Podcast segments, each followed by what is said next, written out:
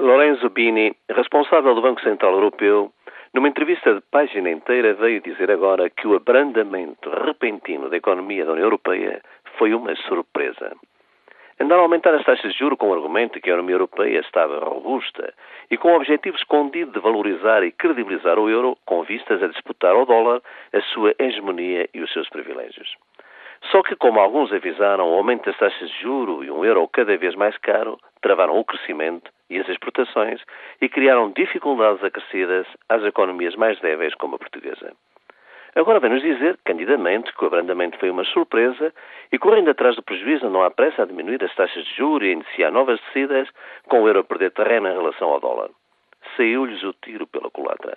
Mas quem paga a esfada são os países de economias mais frágeis.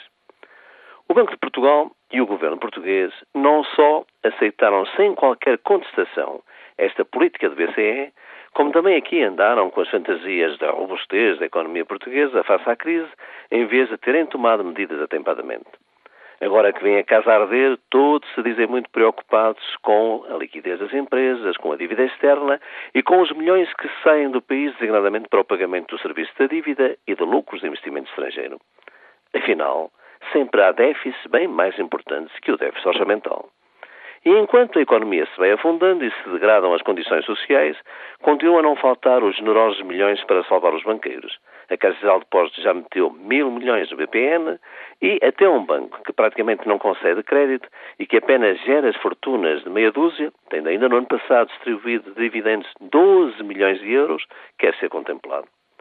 E há ainda quem se espante que o PSD esteja sem medidas alternativas e que Sócrates tenha os aplausos e os devidos apoios da CIP, da banca e das grandes fortunas. Deste socialismo é que eles gostam.